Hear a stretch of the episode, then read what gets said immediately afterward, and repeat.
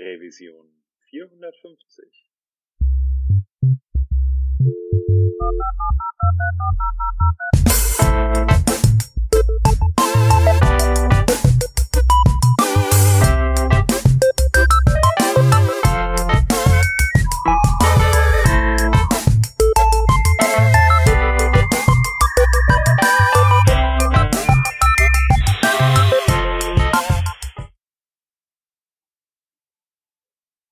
und herzlich willkommen zum Working Draft Revision 450.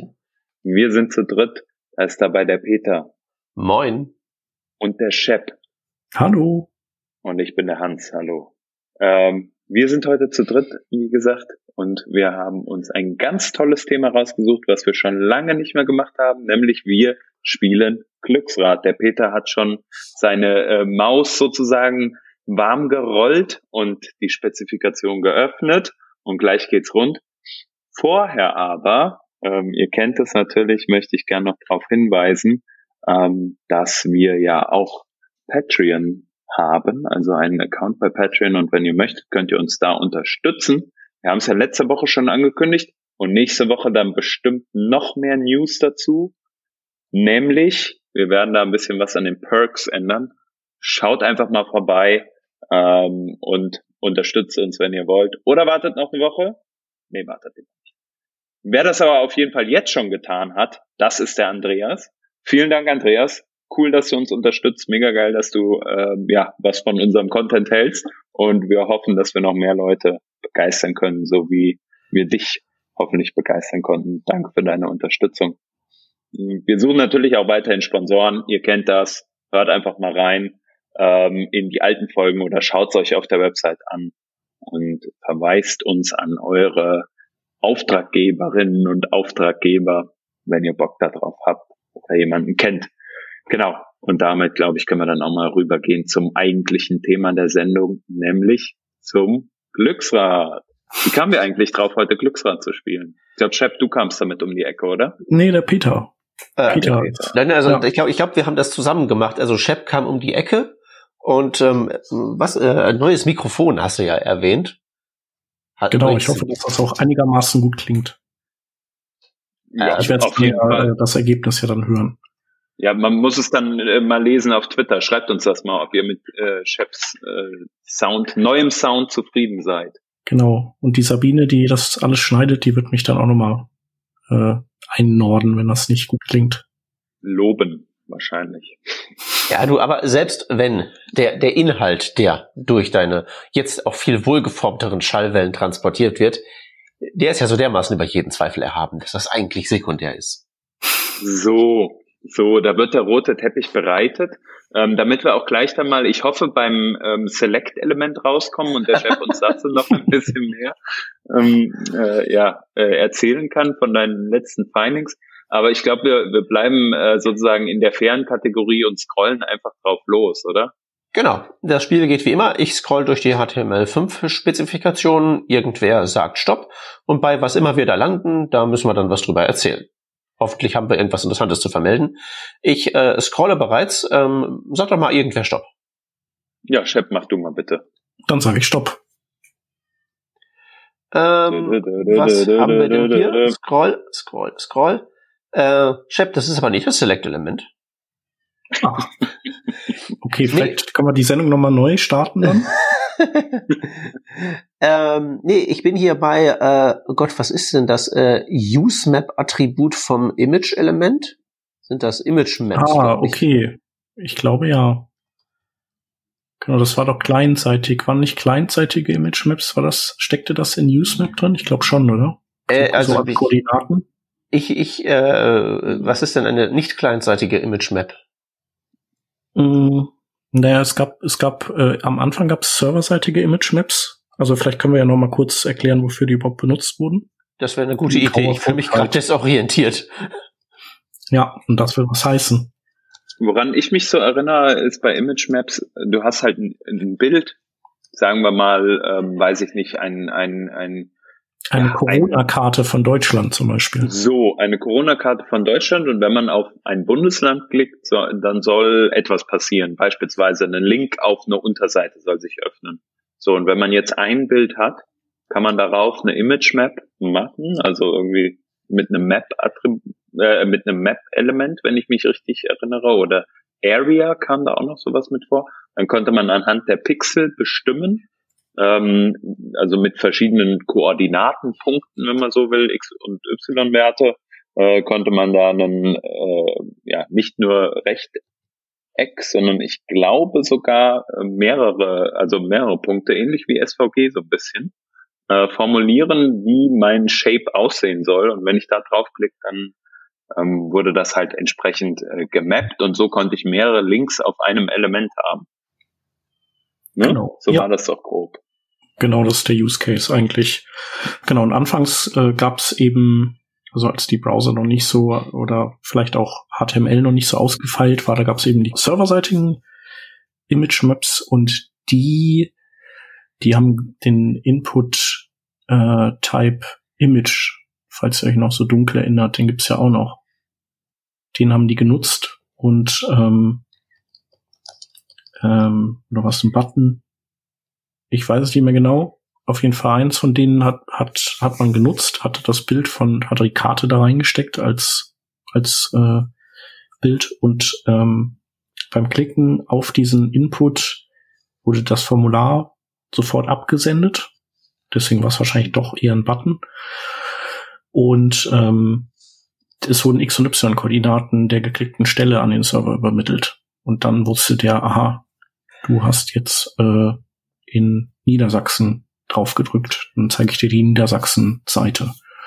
Und ähm, genau, und das, was du gerade beschrieben hast, das kam dann später und das war dann kleinseitig und da konnte man dann ein, äh, tatsächlich ein Link pro Polygon, das man da mhm. gezeichnet hat, hinterlegen.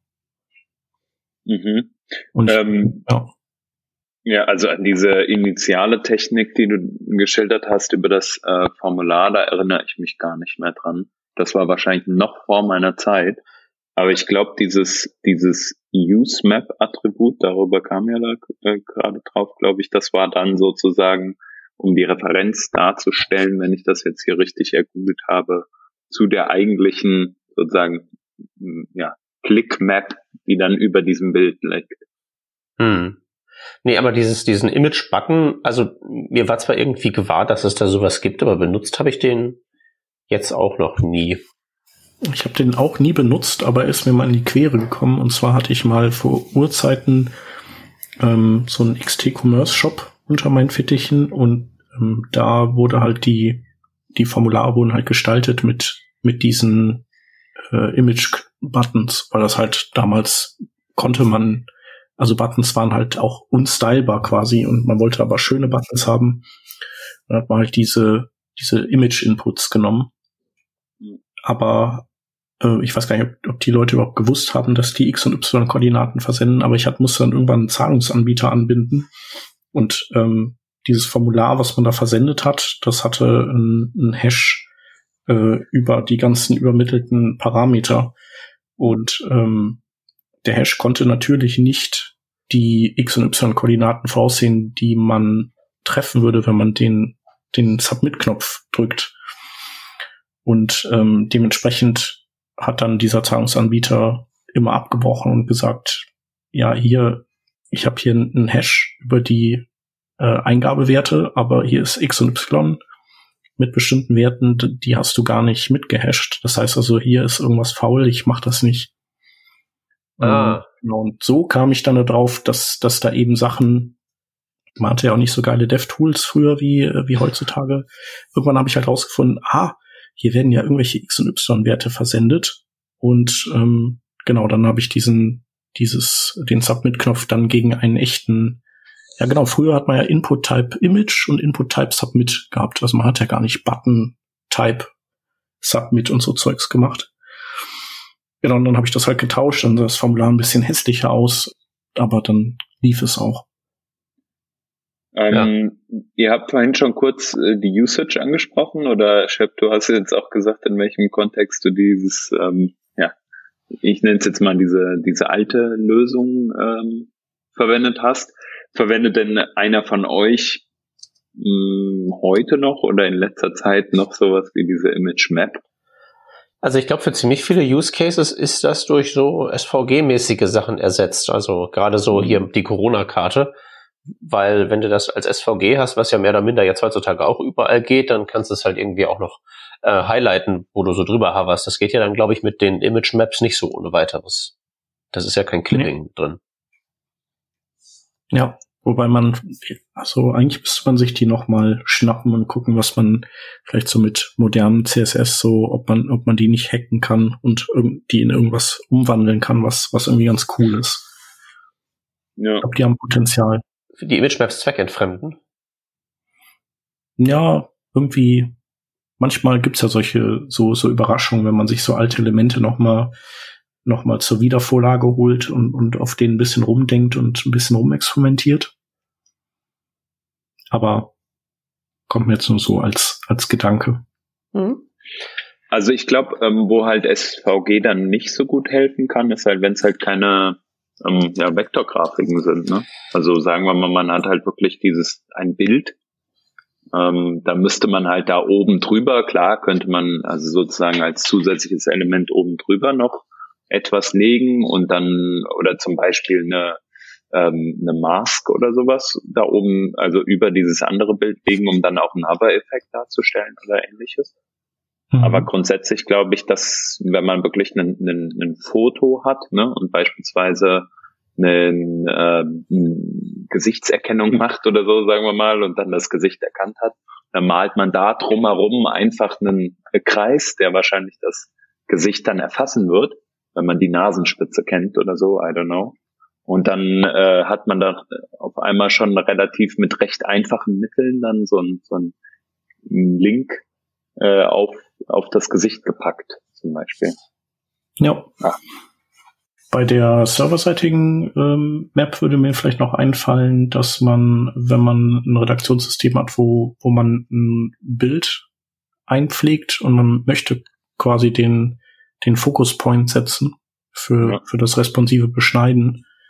Da könnte man zum Beispiel auch das Bild dann eben in ein Input-Type-Image reindonnern, das Formular vielleicht äh, in, in einen kleinen iFrame rein submitten lassen, so dass, dass man die Seite nicht verlässt und dann klickst du eben ähm, auf die Stelle in dem Bild und dann weiß halt der Server, okay, da ist halt X und Y, wo der Fokus sitzt. Aber wer da nicht, also ich weiß ja, dass du zum JavaScript nur greifst, wenn sich's anders nicht einigermaßen elegant regeln lässt, aber mit so diesem iframe-Formular submitten, wäre das nicht schon ziemlich kompliziert? Wäre da nicht ein bisschen. Ja, oder du machst, äh, du machst äh, on Submit, machst du dann ein Event Prevent Default und speicherst das anderweitig weg. Hm. Ja, okay, das würde ganz gut gehen. Ja, ja, ja. Bin ich von überzeugt. Okay, jetzt haben wir ein Formular mit. Ja, bitte? Nee, äh, bitte, mach mal ruhig weiter. Aber vielleicht können wir da noch mal kurz äh, an unsere, den Staffelstab an unsere Hörer übergeben und fragen, wann die das letzte Mal äh, Image Maps, äh, sei es kleinseitig oder serverseitig benutzt haben und ob, ob denen irgendwelche aktuellen Use Cases einfallen.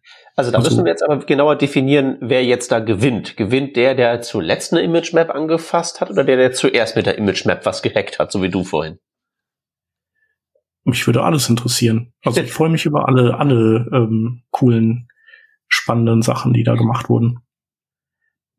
Und vor allem, äh, falls jemand mal experimentiert hat, das, was du vorhin angesprochen hast, mit modernen Lösungen äh, oder mit der modernen CSS-Magie, die man vielleicht anwenden kann an der einen oder anderen Stelle, vielleicht ergibt sich mit sowas ja noch ein geiler Use Case. Schreibt uns auf jeden Fall mal in die Kommentare oder haut uns auf Twitter an. Genau. Genau, dann würde ich sagen, hauen wir doch mal die Spezifikation auf ein neues an. Äh, ich scroll mal einfach äh, von der, von dem, wo ich zuletzt gewesen bin, nämlich bei diesem Image-Button, einfach mal äh, weiter runter, weil nach unten wird's ja ein bisschen obskurer vielleicht. Also, ihr könnt gerne jederzeit Stopp sagen. Also ich ja, überlasse dir das jetzt, Hans, ne? Ja, danke, danke. Ich mach mal den Stoppi und äh, ruf mal Stopp. Okay, äh, was haben wir denn? Session History and Navigation. Ähm, hm? Browser Sessions beginnt mit einer riesigen äh, äh, roten Box, Aha, aha. Session History, Browsing Context. Äh, okay, okay, okay. Das ist dann die History API, an der wir, bei der wir hier gelandet sind. Das war ja eins von diesen Dingern, die auch so äh, in, in, in frühem HTML5-Hype irgendwie so das Ding waren, von wegen, ja, jetzt kann man hier irgendwie Push-State hm. und so Zeug machen. Hm. Also das aller, allererste in diesem Kontext, woran ich mich erinnere, ist history.back. Weil irgendwann damals, als man noch äh, in, in Links, also R-Tags, Anchor-Tags, ins href-Attribut noch JavaScript Doppelpunkt und dann irgendetwas geschrieben hat, da habe ich häufig sowas verwendet mit history.back, Klammer auf, Klammer zu, um äh, sozusagen einfach eine Seite zurück im Browserverlauf zu gehen. Das war der erste Berührungspunkt für mich sozusagen mit, mit dieser History API. Mhm. Ja, das dürfte auch mein erster Berührungspunkt gewesen sein, aber damals hatte ich das noch nicht unter History API, sondern, ach, guck an, das geht auch rubriziert. Ja, klar, genau.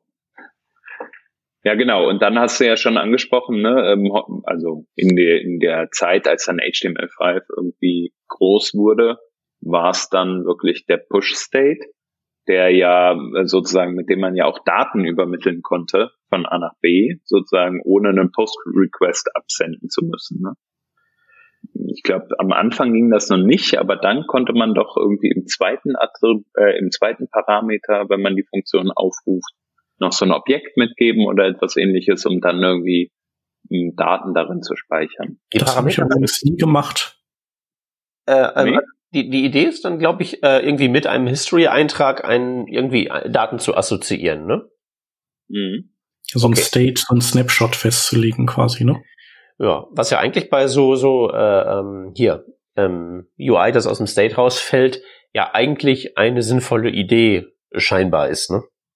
Hm. Hm. Ich glaube mich zu erinnern, dass irgendwie das Problem war, ich weiß aber nicht, ob das stimmt oder ob ich mich gerade täusche, aber was passierte, wenn man refresht sozusagen? Ne? Ähm, normalerweise müsste der Browser das dann ja gespeichert haben. Aber wenn man dann auch die URL kopiert, zum Beispiel in einen anderen, ähm, in ein anderes Tab oder ähnliches, dann würde ja dieser, dieser State erstmal entfallen, weil der nicht über die URL kommuniziert wird. Ja. Dementsprechend useless sozusagen. Oder es sei denn, du würdest es halt irgendwie in irgendwas reinrappen, was das Ganze dann noch irgendwie nach Local Storage oder so hinschreibt, ne? Ähm, ja, das ist äh, ein guter Punkt. Local Storage, ist der dann äh, Cross-Tab geshared? Das ist ja Cross-Origin geshared. Also okay. Auf foo.com bist, dann können alle Tabs von foo.com da rein, aber bar halt nicht. Das Problem ist natürlich, wenn du halt irgendwie Push-State, Push-State, Push-State machst und da ist jeweils, mhm. also das ist halt alles irgendwie ausgesprochen unhandlich. Da hast du schon recht. Das müsste eigentlich automatisch und in vernünftig ja. persistiert werden, sodass man das nicht manuell managen muss mit irgendwelchen Strings, die JSONifiziert werden müssen und so weiter. Ja, ich glaube, das ist aber auch ähm, ähm, gerade am Anfang ja auch passiert. Ich weiß jetzt nicht, ob das, ob es da auch um die Datenhaltung so ein Stück weit ging, aber ähm, zumindest um diese Browser API von History mit Push State und zusätzlich auch ähm, Replace State, um dann halt die die aktuelle URL zu sozusagen im Browserverlauf ähm, zu verdecken oder die alte URL durch eine neue URL zu überschreiben im Browserverlauf.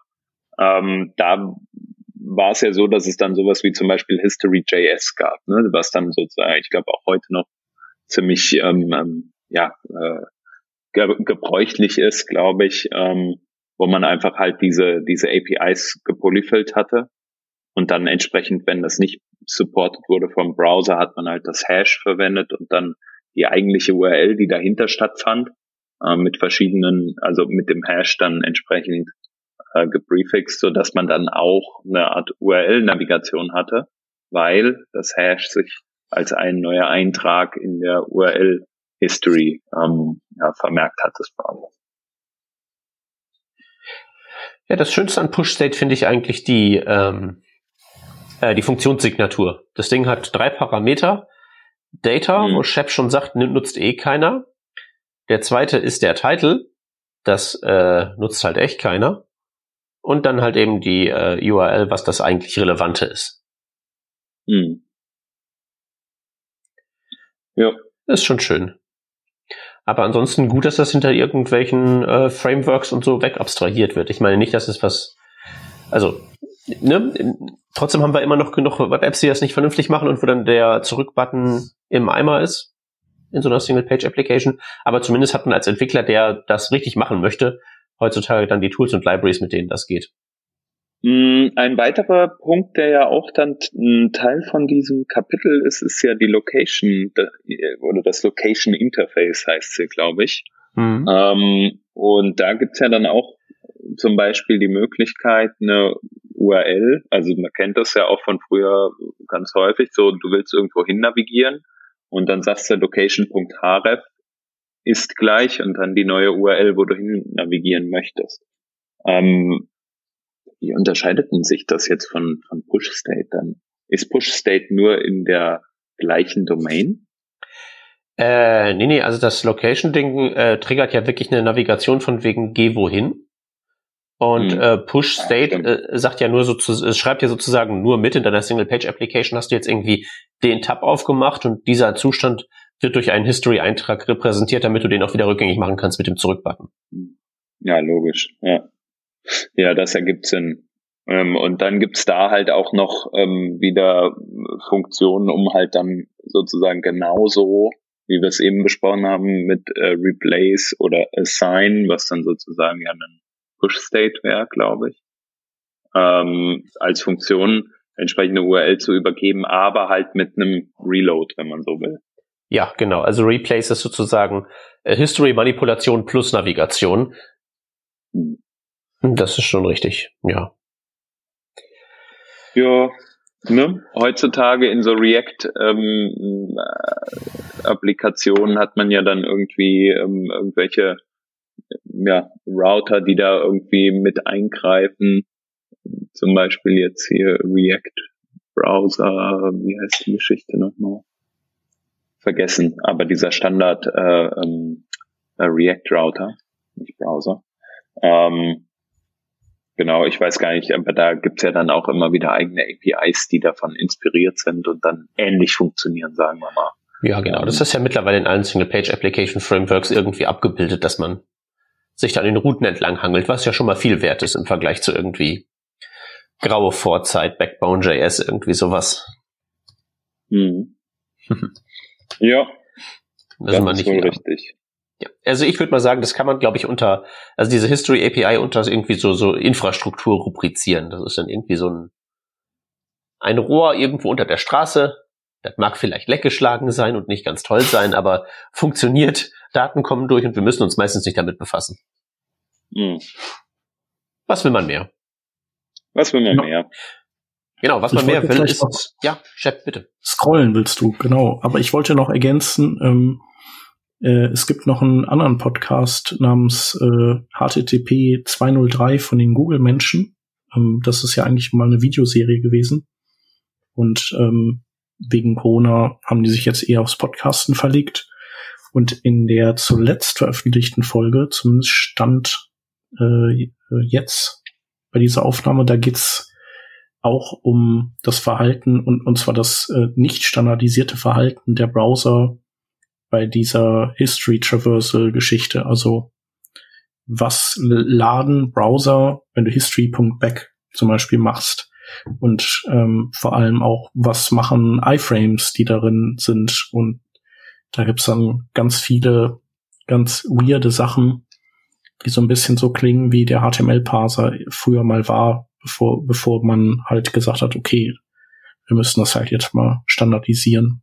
Und der äh, Jake Archibald, der, ähm, der erzählt darüber ein bisschen und der hat halt jetzt sozusagen die, die Aufgabe bekommen, das Ganze ähm, reverse zu engineeren und, und sozusagen als Standard einfach mal zu specken. Das war sehr interessant. Hm. Ja, ein, ein guter Hinweis auf die, äh, wo, wo es dann etwas mehr in die blutigen Details geht und etwas weniger ja auch keine Ahnung ist. ja. Ja, okay. Äh, ich würde sagen, dann scroll ich doch einfach mal wieder aufwärts, weil weiter runter wird's, glaube ich, nur noch äh, seltsamer und infrastrukturiger. Mit so ein richtig schönes HTML-Element, das man so anfassen kann, hat ja auch was für sich, ne? Ja, das wäre schön. Ich weiß auch, Man welches jetzt so, so ein Select? Oder? Ja, das wäre gut. Gag.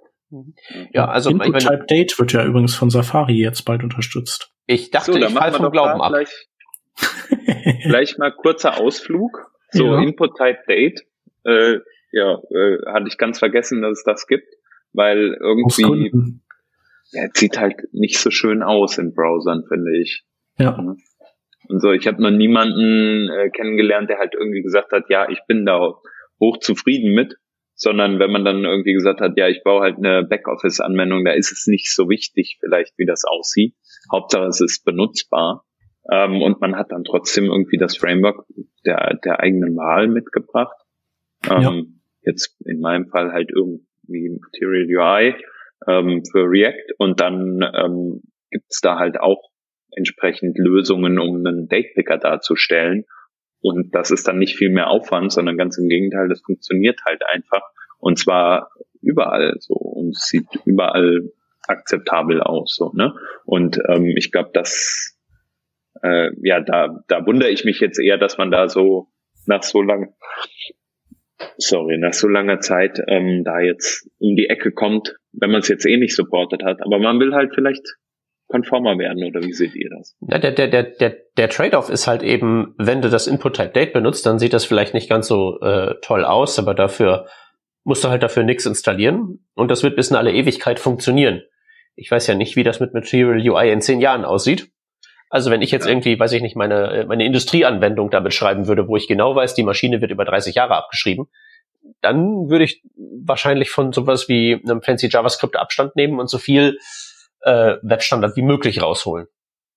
Hm. Ja, ist jetzt die Frage, wie, wie dringlich dieser Use Case jetzt bei iOS Safari ist zum Beispiel, ne?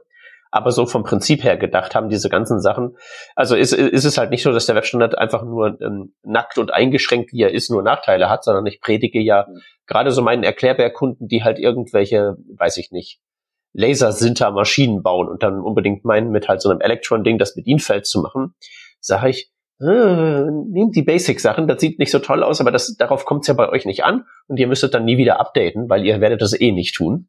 Es geht nicht kaputt und alles. Das ist so der Deal. Ja. Ja, makes sense. Äh, ist auf jeden Fall schön, dass es das jetzt in der Tech Technical Preview im Moment noch gibt. Ähm, glaube ich, ne? Ja, ich glaube. Mich oder korrigiert mich, wenn ich da falsch bin. Und ähm, genau, irgendwann landet das dann auch mal. Irgendjemand auf Twitter schrieb in ein bis sieben Jahren, also hoffentlich äh, früher mit dem nächsten größeren Update. Jetzt ist ja gerade iOS 14 rausgekommen. Ähm, da muss man mal warten, wahrscheinlich noch ein bisschen, bis das dann ähm, auch unter iOS landet. Wir werden es erleben. Ja. So ist es. Ich wollte noch mal, äh, ich habe das bei dem, zu, bei den, es ging da glaube ich damals um Select-Elemente, ich bin mir nicht ganz sicher. Es Ja. gibt ja hier diese, diese Bemühungen, das nennt sich äh, Open UI oder diese Working Group oder dieses Projekt, native Input-Elemente eben zugänglicher für die Gestaltung zu machen. Und äh, da hatte uns der Sven oder mir der Sven Wolfermann auch zu dem Thema, weil er wahrscheinlich die Folge mit, da wo es übrigens über Select ging, äh, gehört hatte. Er hatte mir einen Link geschickt äh, zu einem Video, wo die so ein bisschen ihr, ihren Plan erläutern. Und da geht es unter anderem eben auch um das äh, Date-Element oder Input-Type-Date. Und das ist vielleicht auch nochmal ganz interessant, ähm, da reinzuschauen. Ähm, genau, ich denke, das dauert wahrscheinlich noch eine gute, gute Weile, aber ähm, das ist sehr interessant gewesen. Ja, ich bin davon ja noch nicht so überzeugt. Wir hatten ja diese Diskussion bezüglich Tab-Widget im Standard ja mal. Wie unglaublich Genau, aber hier haarig geht's, äh. Okay, ja, okay, so meinst du das. Ja.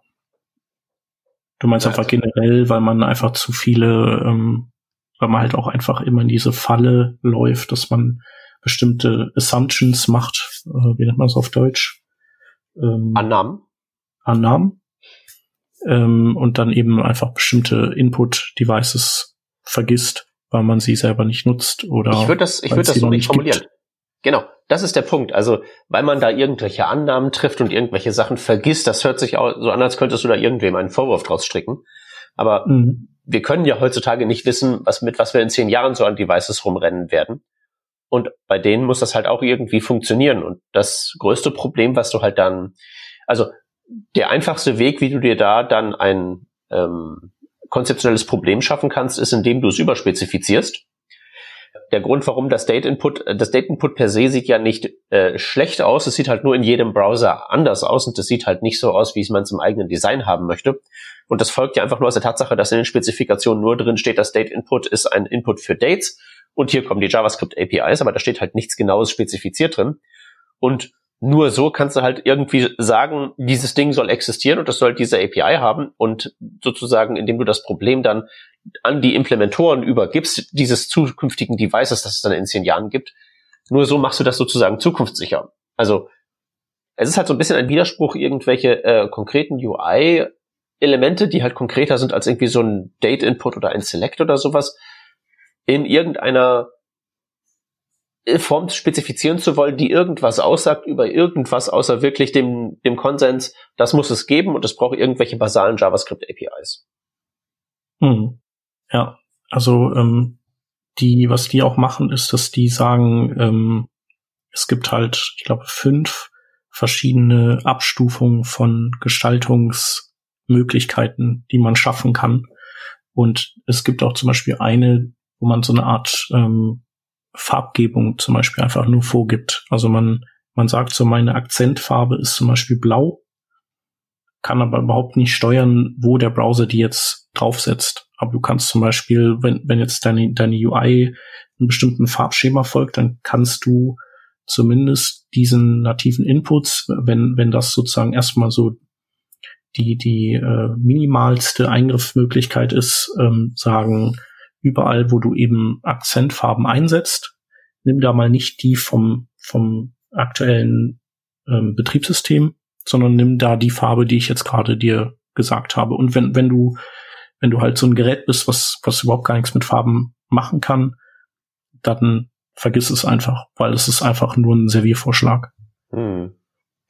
Das hört sich alles sehr, sehr äh, vernünftig an, aber das ist bestimmt ultra, ultra haarig richtig hinzukriegen. Und das Problem ist halt, wenn du es einmal falsch hingekriegt hast und dann das Problem hast, dass es trotzdem irgendwie verwendet wird und in irgendwas einfließt, dann wirst du es halt nicht wieder los. Und dann haben wir sowas wie diese seltsame ähm, History API Funktionssignatur da am Start.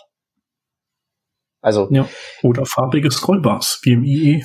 Äh, ja, haben die nicht irgendwie mal ein, ein, ein, ein Comeback gemacht? Nee, also mh, naja, doch.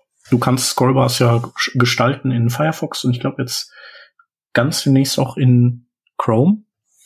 Also nach so einem neuen Standard. Aber ich glaube, es geht nicht ganz so weit wie beim IE. Da konnte man ja schon wirklich viel einfärben. Dafür konnte man an, an der Formgebung, glaube ich, nicht viel verändern. Hm. Ja, guck. Ist halt jetzt anders. Und auf der anderen Seite habe ich irgendwie vor nicht allzu langer Zeit einen Artikel gelesen, wo sich jemand darüber aufgeregt hat, dass ähm, viel zu viele Frontend-Menschen irgendwelche UIs bauen, da drin dann einen Overflow haben, aber weil sie halt irgendwelche fancy ja. Betriebssysteme verwenden, ähm, das nicht. Die die Scrollleisten ausblenden, ne? Ganz genau. Also dass halt nur äh, der arme Autor dieses Artikels sich mit dem Problem rumschlagen durfte, aber die das halt nicht sehen, weil es äh, ja eh alles nur Safari und Mac und so oder wo immer man das halt eben hat. Also weißt du, nicht mal bei sowas wie Scrollbalken ist irgendwie sowas wie, also Farbe ja, wir sind uns ja nicht mal darüber einig, ob sichtbar ja oder nein. Ja. Es ist echt so das, das, das dickste Brett, das ich mir so zu bohren vorstellen kann. Ja, auf jeden Fall. Nee, also ist ein dickes Brett. Vielleicht wird's auch nix. Ja, man muss es ja versuchen. Vielleicht lernt man ja, also vielleicht wird's ja was oder wenn nicht, lernt man zumindest aus dem Scheitern was und kann dann vielleicht hinterher etwas äh, besser formulieren, warum es nicht klappt, als ich das jetzt gerade geschafft habe. Ja. Okidoki, dann scrollerisiere ich mal. Hm, hm, hm. Ich glaube, Shep, bei, du bist wieder dran, ne? Ja. Ich sage Stopp. Was haben wir hier? Das, äh, das Time-Element. Äh, mhm. Das Time-Element, ja. Darüber haben wir auf jeden Fall noch nie gesprochen. Äh, ich glaube abstrakt äh. schon. Ich hätte das nämlich jetzt so in den, äh, in den ähm, Formenkreis der havarierten Träume vom semantischen Web gestellt. Mhm. Okay, mhm. ja. Aber zumindest haben wir es noch nicht, glaube ich, ge geglücksgeradelt. Nee, das haben wir tatsächlich nicht. Also, Time Element. Ich, komm, ich kann jetzt also, mal mein HTML5-Wissen von früher mal rauspacken. Ich habe da ja mal ein Buch drüber geschrieben. Ja, bitte. Das Time Element ist etwas zum Auszeichnen von Datums- und Zeitangaben und dann kann man eine menschenlesbare Form mit einer maschinenlesbaren Form assoziieren. Mhm. Und weiter scrollen. Ich erinnere mich noch ganz kurzer Ausflug da, äh, dazu. Ähm, 2011 habe ich darüber einen Artikel geschrieben. Leider ist mein eigenes Blog gerade nicht erreichbar, sonst würde ich da nochmal nachlesen, weil es gab mal irgendwie eine riesen Aufruhr um dieses Time-Element. Und irgendwas wurde geändert, erinnere ich mich so grob. Und alle haben aufgeschrien. Und dann wurde es wieder rückgängig gemacht. Wenn man jetzt noch wüsste, was das ist. Ich glaube, es gibt ähm, irgendwie ein Attribut auf diesem Element. Aber wie dem auch sei, ich glaube, ähm, wenn man nicht so viel mit, mit äh, ja, genau. Ja, da gab's was, ja. Gibt's nämlich da drauf. Ja. Genau, Daytime. Und ich glaube, das ist ja dieses allgemeine Ding, dass Daytime, ähm, die haben ja ihr komisches Format, das so ein bisschen wie so ein ISO-Standard ist, aber nicht komplett das, was sie hier im äh, im, im HTML5 allgemein verwenden. Können wir uns ganz kurz über Datenformat äh, ähm, Standards aufregen? Oh, sehr gerne. Also ich, ich finde das echt eine Unverschämtheit ist jetzt zu viel, ne? Aber die einen machen so, die anderen so. Und ich meine, der Standard ist doch für mich gelernt, ich mache halt einen Timestamp. Ja? Ich mache einen Timestamp und konvertiere den mir äh, mit hier New Date beispielsweise und dann habe ich meinen Timestamp oder verwende hier irgendeine Internationalization API und läuft, ja. Ma warum machen es manche anders? Warum macht das Time-Element das zum Beispiel anders?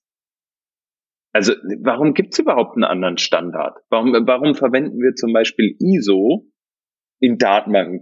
Hier, MongoDB verwendet äh, als Datenformat ähm, äh, Datumsformat, jetzt nur mal als ein Beispiel von vielen, verwendet halt ISO. So, jetzt muss ich aber immer darauf achten, egal was ich jetzt gerade an Daten machen möchte, ich muss das hin und her parsen. Also in, in der JavaScript-Welt bedeutet das doch, ich ähm, nehme meinen ISO-String, parse den mit New Date, klar, ist kein Problem, macht es ja einfach so out of the box, muss aber darauf achten, wenn ich das jetzt zum Beispiel vergleichen möchte ja, dieses, diese Daten, die da zurückkommen, dass ich nicht einen String auf einmal vergleiche, sondern dass meine Library daraus einen entsprechenden äh, einen, einen Date macht und nicht äh, den String so zu, zum Beispiel zu, sozusagen äh, vergleichen möchte, wenn ich gucken möchte, ob ein Datum älter ist als ein bestimmter Zeitraum oder ähnliches. Warum gibt es nicht einen Standard dafür? Ich glaube, da gibt es einen XKCD-Comic. Ne? Es gibt ja, es, es, es gibt 13 Standards. Äh, wir brauchen einen, den, der alles vereint. Jetzt haben wir 14 Standards und brauchen einen, der alles vereint. Ja gut, aber ich glaube, die, ich, ich glaube wirklich, die, die, die sinnvollere Antwort ist halt, du hast jetzt ja vorhin gesagt, warum macht man nicht nur einen Timestamp? Weißt du, da ist dann halt auch die nächste Frage, ähm, also das geht jetzt ein bisschen über das Time-Element hier hinaus, aber bei Timestamp hast du ja wirklich äh, äh, auch schon an sich im Prinzip so viele Gestaltungsmöglichkeiten und da kommt es halt eben so ein bisschen drauf an, was du brauchst. Also so Standard Unix Timestamp, der so ab mhm. dem 1.1.1970 loszählt, allein da ist es ja schon so, dass uns da, glaube ich, demnächst irgendwie wieder ein Integer-Typ vollläuft. Ähm, ist das nicht irgendwie demnächst mal wieder? Also in, in, in so ein paar Jahren? Äh, hast du solche mhm. Sachen. Du hast dann halt vor allen Dingen das Problem, dass sowas halt sehr gut ist so zum Hochzählen. Wenn du jetzt eine Datenbank hast und du ja. willst wirklich nur so tracken, dann ist der Eintrag da reingekommen. Okay, wunderbar. Aber was ist zum Beispiel, wenn du auch irgendwelche Informationen encoden musst über irgendwas, was vorher war?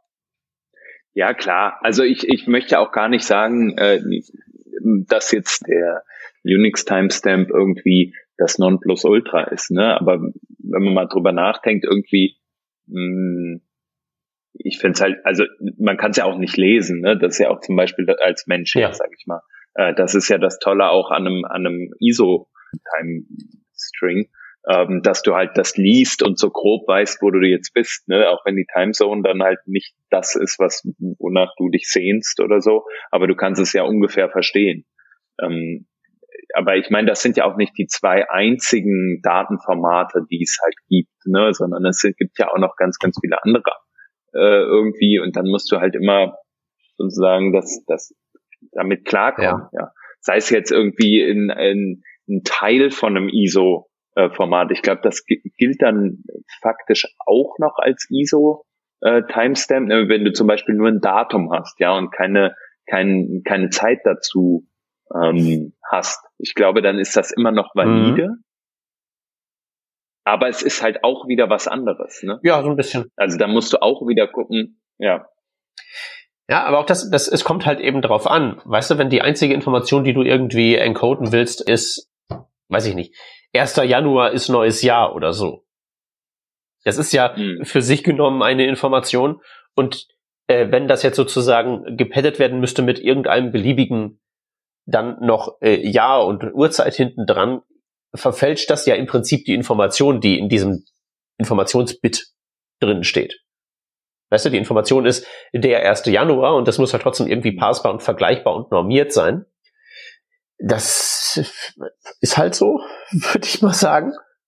Ja, wahrscheinlich, man kommt nicht drum herum, ne? Also ist, ist klar, die, die Sache, also man muss damit halt leben, dass es so ist mich nervt es halt trotzdem gelegentlich. Ja, nee, es, es ist ja, ist ja auch völlig, äh, völlig berechtigt, dass einen das äh, aufregt, gerade wenn man halt wirklich, ähm, wenn es halt nicht, nicht ganz so einfach ist, von A nach B zu konvertieren, man dann wirklich irgendwie mentale Energie da reinstecken muss, dass irgendwie das, was aus dem Web-UI kommt, irgendwie in die Datenbank reinpasst, ohne dass die Daten dabei verfälscht werden. Das ist ja das eigentliche Problem. Wenn du einfach nur zwei Sachen hast, die du nicht vergleichen kannst, okay, dann machst du sie halt vergleichbar. Aber du, es geht ja mal ein gewisses Risiko mit diesen ganzen Konvertierungen einher. Das ist halt eben ärgerlich. Aber was, was willst du machen? Ja. Ja, genau. Ich glaube, äh, was willst du machen, ist dann wirklich das, ähm, im, im schlechtesten Fall wirft man halt die irgendwie Date FNS da drauf und dann äh, verwendet man da irgendwelche Methoden, um sich dann ähm, das richtige Datum an Land zu holen, hoffentlich, oder zu konvertieren und, und hin und her zu parsen und wie auch immer. Und dann äh, funktioniert das auch ja. irgendwie. Klar, aber nee, das ist halt eben tatsächlich auch genau. Manchmal regt man sich ja über so Dinge. Ja, auf. nee, vor allen Dingen, ich meine gerade bei so Datum und Zeit, das ist ja sozusagen ein Problem, das so extrem äh, gut abgrenzbar ist. Also das ist natürlich gibt irgendwie 17.000 Formate, aber der Gegenstand des Problems ist immer der gleiche. Das heißt, so eine Library wie Date, mhm. Date Functions kann einem da auch wirklich relativ weit bringen, weil weil es halt eben zumindest mal denkbar ist, etwas zu bauen, das ähm, das alles von allem in alles Mögliche konvertiert und dass man das äh, so weit testen kann, dass man weiß, dass es funktioniert. Wenn wir jetzt einen Schritt weitergehen wollen, mal so über allgemeine Datenaustauschformate so quatschen möchte, so JSON zum Beispiel, dann ist ja endgültig äh, alle Hoffnung verloren. Weil äh, das ja. ja mittlerweile selbst nicht mehr in der Lage ist, den ganzen Umfang von allem, was du in JavaScript haben kannst, vernünftig auszudrücken. Äh, und ähm, ist halt, ist halt einfach knifflig und gehört halt eben, das gehört halt eben dazu. Ja, aber das ist ja ein guter Punkt, vielleicht auch da nochmal. Ne? Also ähm, Jason jetzt mal, wenn wir das, das mal als Thema nehmen, ohne sozusagen zu scrollen. Grundsätzlich, Jason wurde ja als ein, also wurde gesagt, hier, guck mal, ich mache die, ich nehme die Objektnotation von ähm, JavaScript, die kann doch irgendwie ganz schön viele Datentypen und jetzt überlege ich mir mal, wie so ein, so ein oder halt auch ein, ein Array, ne? Und dann gucke ich mal, wie, wie kann man das denn so aufschreiben, was äh, sozusagen diese, was die die primitiven Datentypen anbelangt, wie kann ich die denn eigentlich jetzt ähm, irgendwie in ein Datenformat bekommen? Und das war ja schon damals so, dass es halt auch irgendwie interne APIs gab vom Browser, die konntest du da ja einfach auch nicht abbilden. Oder eine Function. Äh, ich ich glaube, eine Function ähm, war auch nie abbildbar in, in, in äh, hey, du, nimm eine nimm ne Zahl. Weißt du, not a number ist ja ein total gültiger Wert, den so eine Zahl haben kann. Mhm. Kannst aber nicht im JSON haben. Ja. Genau, aber deswegen ist es halt sozusagen auch nicht, nicht sozusagen nicht fair, finde ich, zu sagen, ja, aber die heutigen Datentypen gehen halt auch nicht, sei es jetzt eine Map oder ein Set oder whatever. Äh, ja. Nee, nee, nee, nee, ich meinte nur, man könnte ja Event, also der, der Name, das äh, J in JSON steht ja für JavaScript und das ist, das wird ein, wird ein mhm. zunehmend kleines JavaScript-Subset, während JavaScript selber an Umfang weiter zunimmt. Ja, ja, du kannst ja den, äh, ich glaube, Douglas Crockford hat's ja äh, spezifiziert damals, kannst du ja mal anrufen und sagst mal hier, ich habe eine Idee. Ich, ja. Ich glaube, dafür gibt's ja dann JSON V5 oder wie das äh, Du, heißt, es ne? gibt so viele, ja, so viele JSON-Derivate, keins von denen hat sich durchgesetzt. Ja.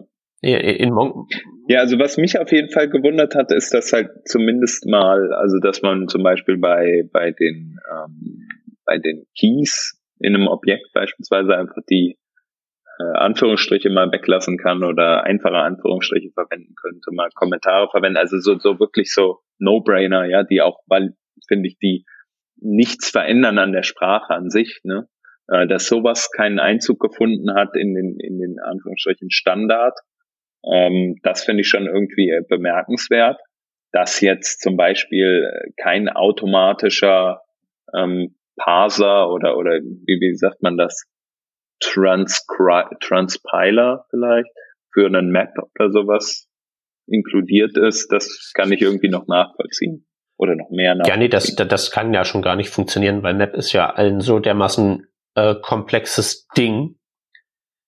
Ähm, das ja. ist, äh, du mit, mit allein die Anforderungen, die in der Map ja drinstecken, also wo die Keys ja Objekte sein können und das können beliebige Objekte sein, und das Ding muss seine, muss seine, mhm. muss seine Order ja beibehalten. Die Dinger sind ja sortiert. Und das ist alles, äh, alles äh, ganz schrecklich. Mhm. Ja. Naja. Irgendwie schafft man es halt trotzdem damit über die Runden zu kommen. Also du hast ja zum Beispiel auch mal diese Probleme persönlich ähm, ähm, gehabt, ne? Und hast ja dann gedacht, okay, äh, ich schreibe mal einen Serialisierer. Für ja, ich habe mal für Warhol eine ähm, so ein eigenes JSON gebastelt ja, Anforderungen geht halt nicht zusammen, riesige Payloads, bla bla bla. Ähm, hat insofern auch funktioniert, aber ist halt, ähm, macht halt nicht pure Freude an dieser speziellen Problemlage zu arbeiten mit den, ähm, mit den Datenaustauschformaten. JSON ist zwar ist zwar limitiert, aber ähm, was halt, denke ich mal, auch relativ viel wert ist, ist, dass sich das halt äh, absolut nicht äh, updatet, dass es dann niemals irgendwelche Änderungen geben wird, dass wir da niemals Kommentare drin sehen werden, ist halt auch so ein bisschen ein Feature. Da ich dann nämlich weiß, dass man irgendwie ähm, mein, mein Datenbankgebimsel von vor Anno Tuck bis in alle Ewigkeit funktionieren wird und das ist ja, was die Leute eigentlich wollen. Sollen sich ja bloß nichts ändern. Bloß keine Updates machen müssen. Hm. Ja. Ja, und du kannst halt auch viel, äh, wahrscheinlich viel einfacher Parser schreiben, die, die das parsen, weil du einfach weniger, ähm, also weil es halt ein sehr starres Korsett ist und du immer, also mehr oder weniger weißt, worauf du gucken musst und das dann nicht so ein, ah, es könnte aber auch das sein, aber wenn dann, wenn dann da ein Leerzeichen ist, dann ist es auf einmal ungültig und halt also Kram. Ähm, und es gibt ja auch diese, äh, wenn du Server-Side-Applikationen hast, die du dann kleinseitig äh, rehydrierst, dann äh, gibt's ja auch quasi diesen, diesen Tipp, sofern es das Framework nicht sowieso macht, die äh, zu hydrierenden Daten ähm, als JSON ans Frontend zu geben und es da äh, wieder einzulesen, anstatt dass du eben diese Daten in echten JavaScript rübergibst, weil das halt viel mehr Edge Cases hat und viel mehr sein kann ähm, und dieses sehr äh, begrenzte Subset von JSON sich halt viel schneller parsen lässt und damit der Browser auch schneller ähm, an den Start gehen kann. Ähm, also ich habe ja tatsächlich, äh, wie gesagt, weil ich sowas mal selber gebaut habe, dann auch mal in der Richtung ein bisschen recherchiert und das ist dann doch schon ziemlich erschreckend, wie unterschiedlich die diversen äh, Parser da draußen in verschiedenen Programmiersprachen, die eingebauten, die Third-Party-Libraries und so weiter, damit umgehen. Also das mag einfacher sein als was genau. anderes, das JSON, aber es ist ja, genau. auf keinen Fall so, dass du jetzt irgendwie davon ausgehen kannst, Äh, ich ähm, habe irgendwelche Daten und äh, weiß ich nicht, ich nehme mein Java, um das zu serialisieren und mein Python, um das zu deserialisieren. Das funktioniert nicht notwendigerweise. Das ist theoretisch äh, ein Austauschformat, aber immer noch so kompliziert, dass zumindest an den Edge Cases mit irgendwelchen Unicode-Spielereien und so, dass es da halt eben kaputt geht. Link in den Show Notes mhm. für eine, ein paar gruselige Tabellen. Ja, ist ja auch bald, bald Halloween, ne? Äh, ja, aber ich, äh, äh, ja, äh, Pass or Exception. Das ist das neue Trick or Treat. Cool. Vielleicht direkt mal meinen Kiddies sagen. können, können die denn Not a Number ja, verarbeiten? Du, du, du kriegst Nan Bonbons. Wie findest du das? Finde ich super. Also ist besser als, als negative Infinity Bonbons, aber trotzdem. Ja. Ja, cool. Ja, ähm, auf jeden Fall, du hast eben, glaube ich, ähm, schlechte Tabellen angesprochen. Ähm, vielleicht können wir noch ein bisschen weiter scrollen und vielleicht landen wir dann irgendwo bei Tabellen und können uns dann über sowas wie T-Foot oder sowas unterhalten. Ja, aber nur, aber nur, ähm, wenn die, wenn die von irgendwie einem Serienkiller abgehackt wurden, ne? Die, die Füße. Wir hatten ja Halloween. So, es ist die, äh, genau, man muss jetzt wahrscheinlich, wenn die Folge erscheint, dann muss man sagen, wir hatten Halloween. Ähm, wir, wir hatten es jetzt. Ja, mal, wir haben 2020, das ist im Prinzip ein Perma-Halloween. Ja, da ist was dran, ne? Ist was dran. Sollen wir denn noch einen versuchen, einen eine, ähm, dennoch einen zu finden und dann eine Analogie irgendwie nochmal aufzunehmen? Komm, ein, ein Versuch äh, noch. Komm, Chef, das Select-Element, jetzt triffst es. Aber jetzt ist ja der Hans dran, oder? Ja, komm, da lasse ich dir jetzt aber den, den Vortritt. Okay, Dankeschön. So, und ich spüre es. Ja, ich glaube, du bist sehr nah dran. Ich sage, warte, stopp. Jetzt warst du dran. Äh, wir sind interessanterweise beim Image-Button gelandet, da waren wir vorhin schon mal. Geil, der steht in ja, der Spec. Äh, erstens, cool. erstens ja und zweitens, äh, also waren wir wirklich nah am Select-Element dran, weil waren ja die Inputs. Ich scroll trotzdem noch mal weiter. Shep, ein weiteres Mal. Und stopp. Äh, wir sind beim Gott, was ist denn das? Äh, oh, ah, oh, äh, das wird kontrovers. Wir sind hier bei, ähm, bei Custom Elements. Äh, bei, ein, bei, einem, bei, bei einer extremen Bleiwüste von nicht normativem ähm, Zeug, das erzählt, was das ist, wie das funktionieren soll, bla bla bla. Web Components. Ja, ich wollte gerade sagen, Custom Elements ist ja im Endeffekt äh, Teilbereich von Web Components, ne? Und Custom Elements bedeutet dann sowas wie, kennt wahrscheinlich jetzt auch jeder, ne? Dass du halt irgendwie deine eigenen HTML-Elemente definieren kannst, die einen eigenen Namen haben ähm, und die dann, ja, was können die denn eigentlich? Von sich aus, meine ich jetzt, außer dass die halt einen Namen ja, haben. Äh, und eine API. Nix, die haben einen Namen und halt so eine API mit so Lifecycle-Events und so Zeug und dann kannst du HTML-basierte Komponenten bauen. Wenn du unbedingt irgendwas haben willst, das ähm, zwar äh, Framework unabhängig funktioniert, aber sich dafür auch exakt null in deine in das Programmierparadigma deiner React oder Angular oder was auch immer App einpflegt. Wenn das genau das ist, was du haben willst, wenn das dein Jam ist, dann kannst du das, dann ist das vielleicht was wert. Mhm. Ja, gut, hört sich ja erstmal interessant an, ne? Nee, ich glaube aber die, die eigentliche, der eigentliche Value würde sich ja ergeben, wenn jetzt zum Beispiel diese ganzen großen Frameworks äh, alle mal aufbauen würden auf Custom Elements und sagen würden, okay, wir benutzen für alles, was wir haben, Custom Elements. Ich glaube, da haben wir vor paar Monaten mal eine Folge zugemacht. Vielleicht ist es auch schon ein bisschen länger her, ähm, wo wir auch, glaube ich, über Svelte geredet haben. Ja, sein? da war auf jeden Fall eine Revision zuletzt. Genau, und dass die äh, Custom Elements nutzen, kann das sein? Ich meine, das wäre so ein bisschen der Deal bei der Geschichte. Revision 413 vom 18. Februar.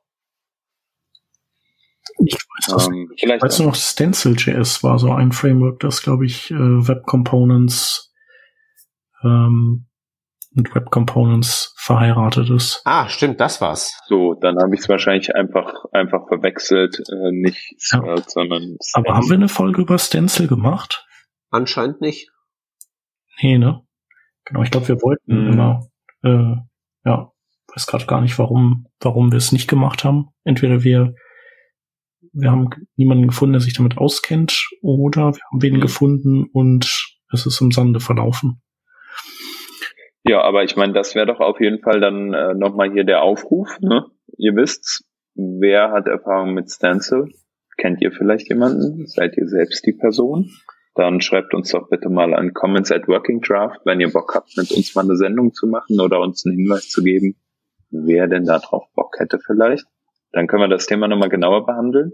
In der Zwischenzeit können wir aber vielleicht nochmal ein paar Details zum Thema aktueller Status von jetzt nicht Custom Elements, sondern vielleicht Web Components im Allgemeinen äh, nochmal beleuchten. Die waren ja, also Web Components bestehen ja aus so verschiedenen Teilbereichen. Ne? Einmal hat man da diese Templates, Shadow DOM ist, glaube ich, auch noch so eine so eine Geschichte ähm, mit der mit den APIs entsprechend. Die Custom Elements sind ein Teil davon. Was gehört noch dazu? Äh, das ist es eigentlich im Wesentlichen. Also dass, dass das jetzt so in einem Atemzug er, er, erwähnt wird, halte ich jetzt auch nicht für unbedingt ähm, 100% zutreffend, weil du tatsächlich ja die auch jeweils für sich verwenden kannst. Das sind halt drei Komponenten, die so unter diesem mhm. Schlagwort Web Component zusammengefasst werden. Aber das, was die meisten sich unter vorstellen, sind, würde ich halt mal behaupten, ähm, Komponenten als native Bestandteile der Plattform. Okay. Ähm, heißt, genau, also komponentenbasiertes Development ne, passiert ja auch jetzt äh, im JavaScript-Bereich schon sehr, sehr lange und darauf fußend hat man dann irgendwann gesagt, okay, wir entwickeln mal was. Und dann hat man geguckt, mh, hm, was gibt's denn schon? Und so Input-Elemente zum Beispiel haben ja, sei es jetzt zum Beispiel ein Range-Slider oder etwas ähnliches, die haben ja schon so ein Shadow DOM und da hat man gesagt, okay, wir nehmen uns die Konzepte, die wir da schon haben und übertragen die. Ist das so? So ein richtig? bisschen, also so die, die Idee mehr so, ähm, also es gab ja, ähm, bevor wir angefangen haben, richtig viele tolle JavaScript-Features zu bekommen, gab es ja zuerst ECMAScript 5. Und da waren eine ganze Menge Sachen drin, die nicht so mhm. spannend waren, wie Property Descriptor, Getter und Setter und so Zeug. Und die wurden eingeführt, ähm, bevor es große Erweiterungen zu JavaScript gab, mit der Intention, dass man so ein bisschen Waffengleichheit herstellt zwischen dem, was ein Entwickler mit einem JS-Objekt machen kann und was die Plattform mit ihren Host-Objects machen kann. Weil sowas wie äh, Window Location hatten wir ja vorhin gleich ähm, foo.com und dann navigiert er dahin. Das ist ja so ein bisschen magisches Verhalten, was nur funktioniert, wenn dieses Location-Ding ein äh, Setter ist, der halt eine Nebenwirkung auslöst, wenn man den setzt. Das gab es alles vorher nicht. Und man hat halt sozusagen dieses ECMAScript 5 erschaffen, um nachträglich das Verhalten der Plattform erklären zu können, um eine einheitliche Basis zu haben. Und das Problem mit diesen Custom Elements ist so ein bisschen, dass äh, da ganz, ganz viele Konzepte zusammengeworfen werden, die da gelöst werden sollen, wo ich behaupten würde, dass die nicht gut unter ein einziges Dach passen, weil die sich ein bisschen, äh, weil die ein bisschen einander zuwiderlaufen. Da ist der eine Aspekt, den du genannt hast, Hans, sicherlich drin, dass man ähm, tunlichst die Web API so weit aufrüsten möchte, dass man alles, was es an Host Objects gibt, wie zum Beispiel so ein Input Range Slider, auch mit JavaScript so implementieren kann, dass es ein 1 zu 1 Ersatz ist. Okay, das ist ein Ziel. Aber dann hast du noch sowas gesagt wie ähm, zum Beispiel komponentenbasierte Entwicklung. Und das ist ja ein anderes Ziel, das geht so ein bisschen Richtung Developer Experience und ist halt deshalb so ein bisschen schwierig, ja. weil ähm, man dann ähm, ja die Entwickler ein bisschen in die Schwierigkeiten bringt, die wir vorhin hatten mit ähm, dieser ähm, Geschichte von OpenUI und dieser Ewigkeitsgarantie und sowas. Es ist halt einfach unglaublich schwierig, ein HTML-Element mhm. zu gestalten, das ja, ähm, wenn man sich halt mal jetzt wirklich ironiefrei sowas wie ein Select-Element anguckt, das ist ja extrem kompliziert, weil das ja in jeder Form mit und ohne Daten, äh, also mit und ohne Kindelementen, mit und ohne Attributen, in jeder Permutation, die man sich vorstellen kann, irgendwie ein Ergebnis liefert. Oder anders gesagt, du hast halt bei HTML-Elementen, egal wie komplett, komplex sie sind, gibt es das Konzept von Fehler ja nicht. Es gibt ja keine Exception in meinem Diff, wenn ich irgendwas damit verkehrt mache. Das muss ja immer irgendwie funktionieren.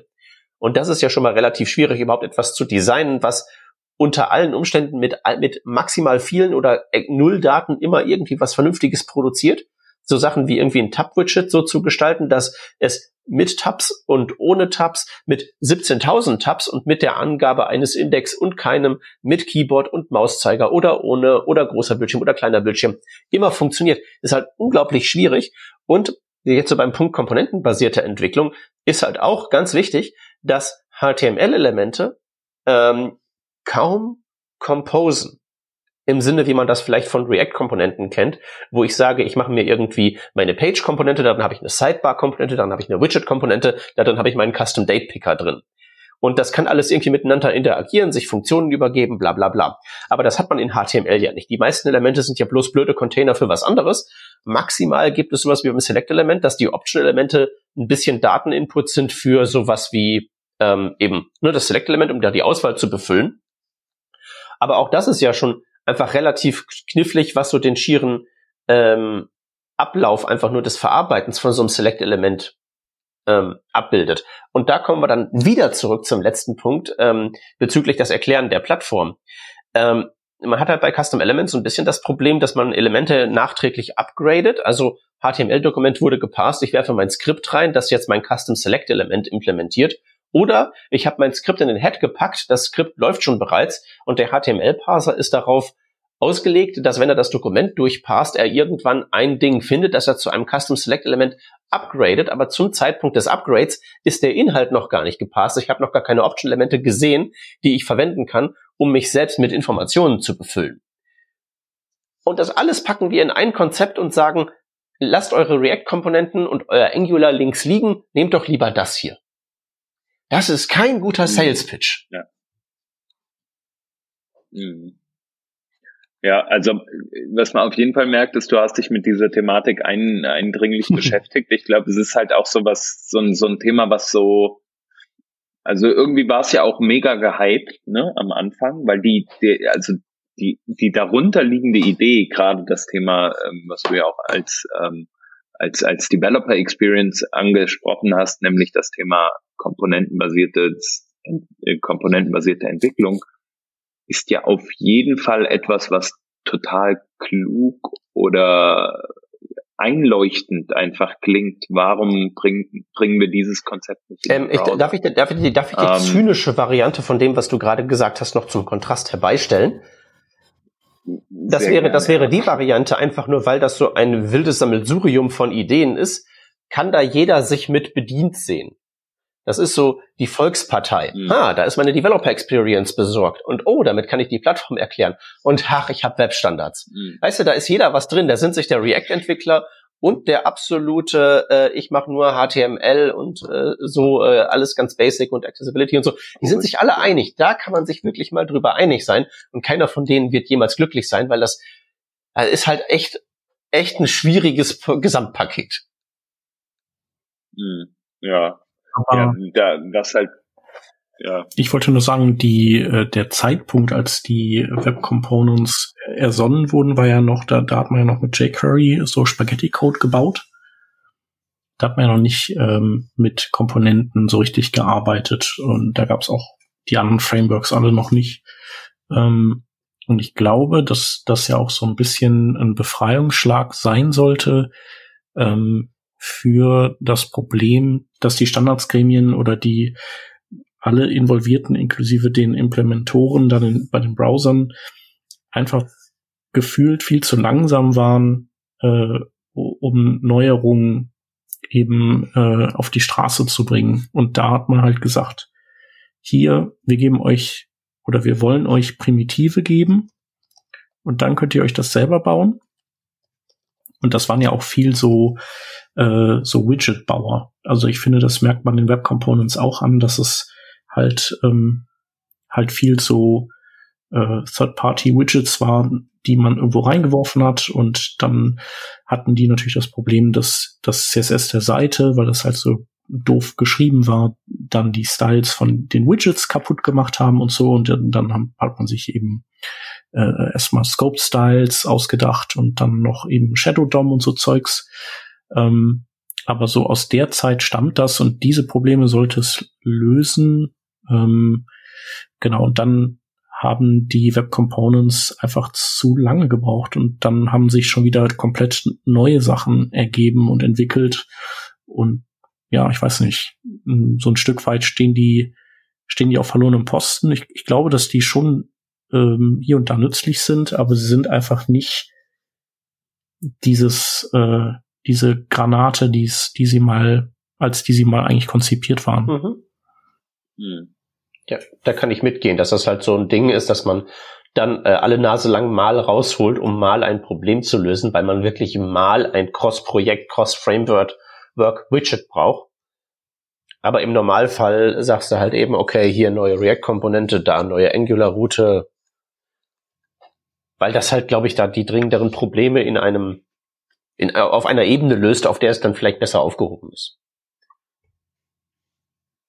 So, also ich wollte nur sagen, ähm, ähm, trotz meines Rants vorhin, ich setze, ich verwende jeden Tag Web Components halt eben in meinen, ähm, in meinen Slides, die ich so bastel, äh, für meine Erklärbär-Jobs. Aber ich glaube halt echt nicht, dass das, dass man, dass das, dass das normal sein sollte. Dass es viele Use Cases gibt, wo das eine gute Idee ist, die Dinger wirklich jeden Tag massiv einzusetzen, sondern das sind sehr, sehr spezielle Umstände. Und dafür mögen die ganz nett sein, aber äh, die Revolution ähm, ist es halt nicht. Es, es kommt halt immer wieder hoch, weil äh, das ist halt, ähm, also das, das wird zwar nie das große Ding werden, aber es, ähm, das hatten wir glaube ich auch schon mal hier in einer Revision zuletzt mal besprochen, dass es halt in der Webstandardsentwicklung so ein Pendel gibt, das so zwischen Low-Level und High-Level immer so hin und her schwenkt. Und ah, jetzt müssen wir irgendwie mal WebAssembly machen, weil dieser ganze High-Level-Krempel, das ist immer so ein kompletter Mismatch. Wir müssen mal jetzt hier so den Leuten Low-Level-Infrastruktur geben. Und dann schwingt das zurück und wir brauchen irgendwie Service-Worker, weil dann ist das einfach, dann schreibst du ein paar Zeilen JavaScript, hast du eine Offline-Web-Applikation. Dann schwingt es wieder nach Low-Level, schwingt es wieder nach High-Level. Und jedes Mal, wenn es wieder nach High-Level schwingt und Web-Components wieder wie eine Idee aussehen, können wieder aus jeder Crew mit jedem Interessengebiet genug Leute da ihre äh, Wünsche und Träume rein projizieren, sodass es dann wieder für einen kleinen Hype-Peak reicht.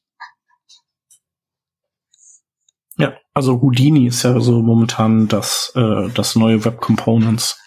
Ja, das hat auch gerade wieder so einen kleinen Aufmerksamkeitspeak. Mhm. Genau, mal sehen.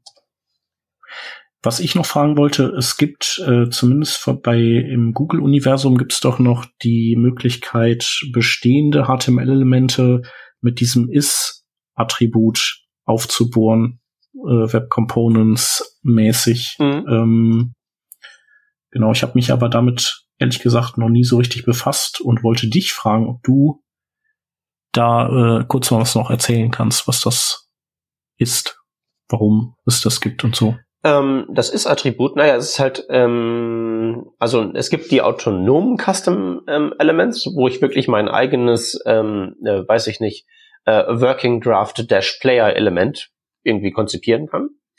Und das ähm, Custom, äh, das, das mit dem is-Attribut ist, wenn ich einen äh, Button nehme und dann sage ähm, is Play Button. Und dann ist das so ein bisschen ähm, Class Play Button extends normaler Button. Das ist so die Idee, mit der man da die Logik ähm, an was Vorhandenes dran flanscht. Ähm, äh, dass jetzt dieses Is-Attribut sehr kontrovers ist, das ist richtig. Ähm, ich wusste auch mal, was die genauen Gründe dafür sind. Ähm, Punkt. Ich weiß es jetzt halt gerade nicht mehr und was der aktuelle Stand der Debatte ist, weil es jetzt im Moment in Chrome drin ist und Chrome mehr oder minder der einzige Browser ist auf, äh, auf mittlere Sicht, mag sich das de facto ähm, durchsetzen. Ähm, es ist halt der Mechanismus, mit dem ich halt eben sagen kann, ich habe hier keine Standalone-Komponente ähm, aus heißer Luft erschaffen, sondern ich bin nur eine Extension von einem Button.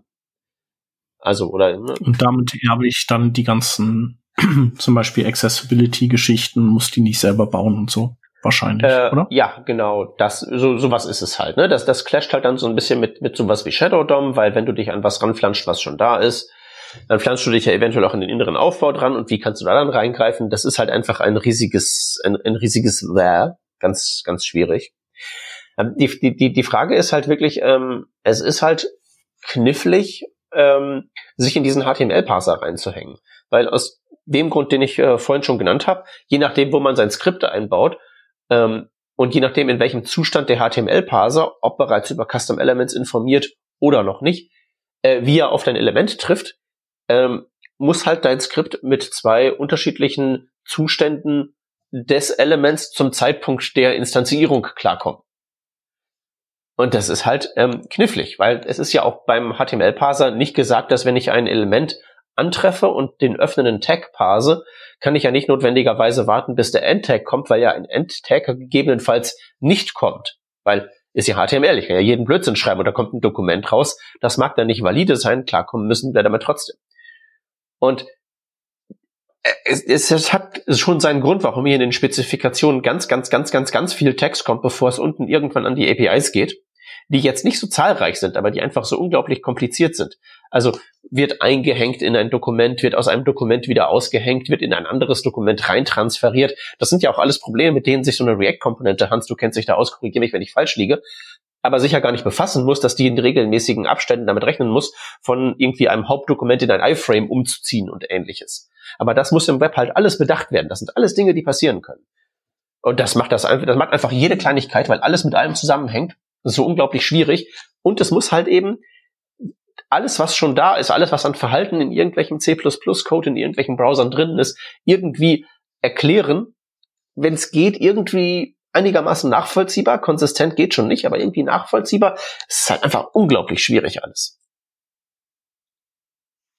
Ja, vielleicht muss man sich dann doch irgendwann mal Gedanken machen, ob es nicht mal an der Zeit ist, so ein paar Sachen einfach zu streichen. Ja, so wie man Framesets irgendwann gestrichen hat. die sind nicht gestrichen. Nein, nein, nein, nein, nein. Die sind hier in den HTML5-Spezifikationen drin. Nicht mal als deprecated? Äh, und da, das steht da drin als ähm, obsolete element. Und ein obsolete ja. element heißt, ähm, Autoren sollten das nicht mehr benutzen, aber User Agent müssen das supporten und hier ist der gen die genaue Spezifikation genauso detailliert wie beim Select-Element, das jeder jederzeit benutzt, wie so ein Frameset funktionieren muss, inklusive JavaScript APIs. Also, dass es zu 100% noch da ist, hängt halt nur ein Schild vor, äh, bitte nicht benutzen. Aber das ist alles. Ja, genau. So, äh, so, ich vergleiche das jetzt mal so, wie damals der, der, diese Transformation von IE zu Edge gelaufen ist, ne? dass man gesagt hat, okay, ähm, im IE werden halt bestimmte Sachen einfach, die wir gebaut haben, die nicht spezifisch fürs Web sind, sondern die halt spezifisch für Microsoft Internet Explorer sind. Die werden weiterhin supported auf einer Spezialversion vom Browser. Können wir ja so machen. Ist ja auch cool, ne? Aber der moderne Browser, der Edge, der geht jetzt ein bisschen in eine andere Richtung und verwirft einige der alten Konzepte und hält sich mehr an die, an die Web-Standards, die es halt gibt.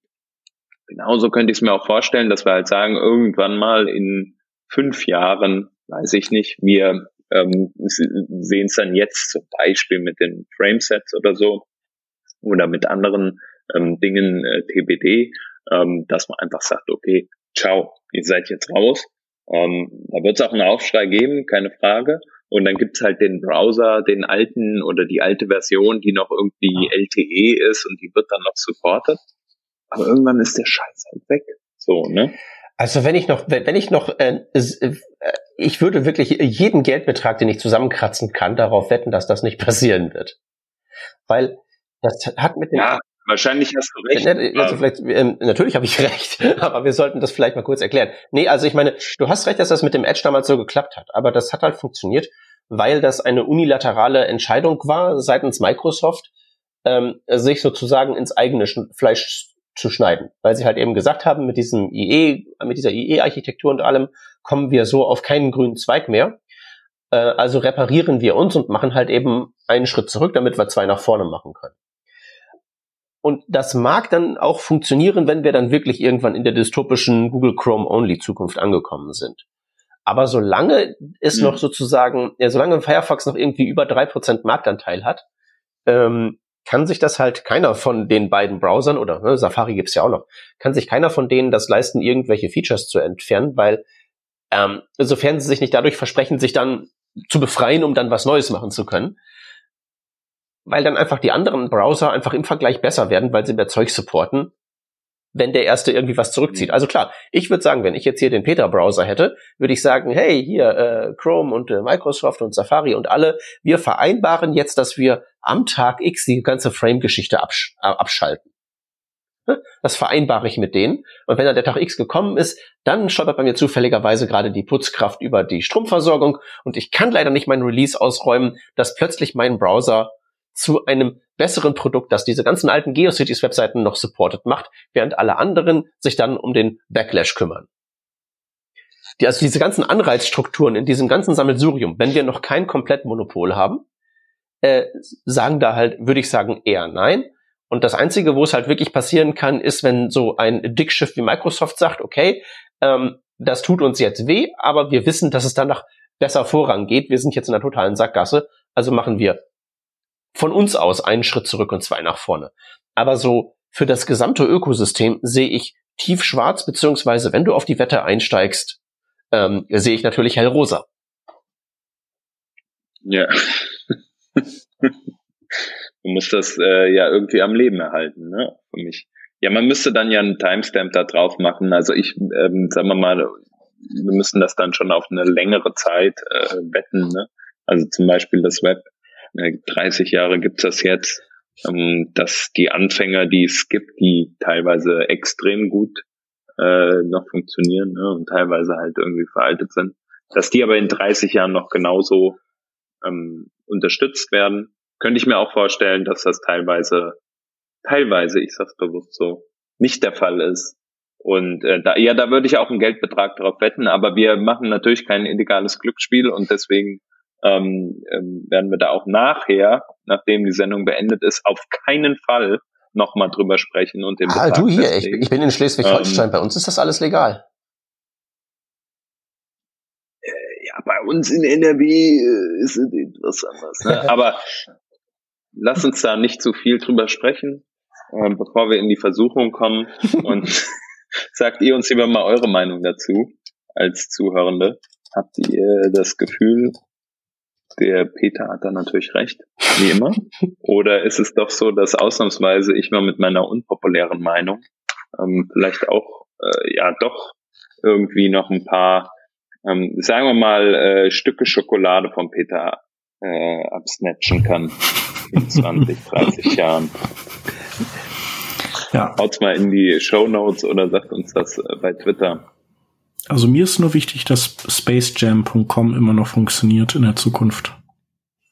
Alles andere ist unwichtig. Ja, ja also ich habe, wisst ihr, was ich zum Geburtstag bekommen habe? Irgendwelche Archäologen haben so Sachen wie äh, das Internet entdecken mit Windows 95 oder so, so Bücher und Broschüren im übelsten 90er-Style äh, gefunden und ähm, schön verpackt mir geschenkt mit so mit einer CD drauf hier. Auf dieser CD ist nicht nur der Netscape Navigator, auch der neueste Internet Explorer. Und wenn ich das so durchblättere und so HTML-Tutorials lese, Nein. das kannst du alles heute noch so in den neuesten Chrome reinwerfen und das wird wunderbar funktionieren. Krass. Äh, hast du den Netscape dann noch zum Laufen? Äh, ich habe es nicht probiert, weil, wie in der Vorbesprechung schon erwähnt, ich habe ja heute zum ersten Mal seit äh, die Dinosaurier die Welt beherrschten, ähm, in Windows gekauft und installiert.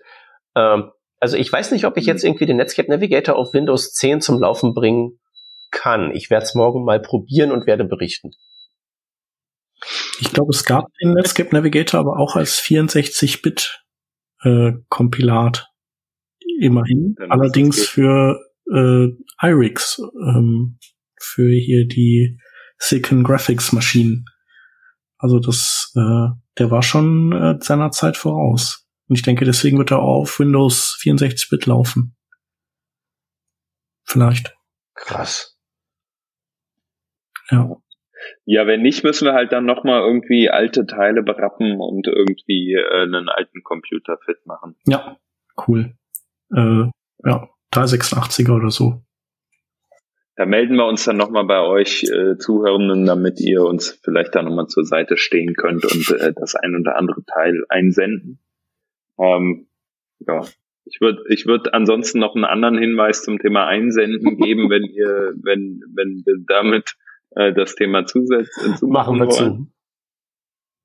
Ja, danke.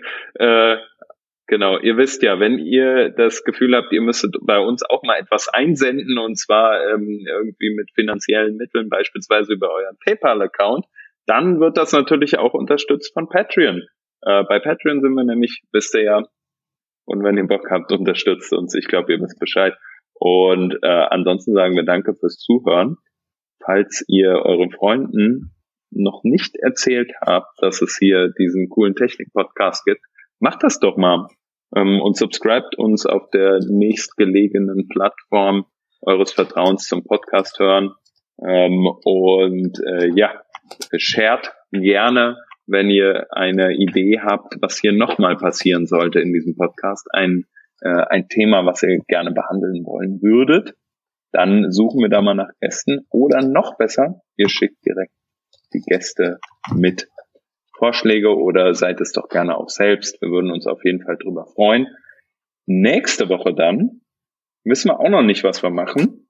So ähnlich wie heute vorab. Ähm, aber wir werden uns was Schönes einfallen lassen. Vielleicht wird's ja noch eine Runde Glücksrad. Hat nämlich ziemlich viel Spaß gemacht, fand ich. Ja, ja ich glaube, wenn wir, ich glaube, wenn wir das Ganze mit der, äh, mit der nötigen Lockerheit angehen und das nicht zu ernst nehmen, dann kann das ganz gut fetzen. So. So. So sehe ich das auch. Ich äh, bedanke mich bei euch beiden ähm, und ähm, freue mich auf die nächste Woche und bis dahin auf jeden Fall äh, eine wunderschöne Woche an alle. Macht's gut. Genau, tschüss. Tschüssi. Ciao.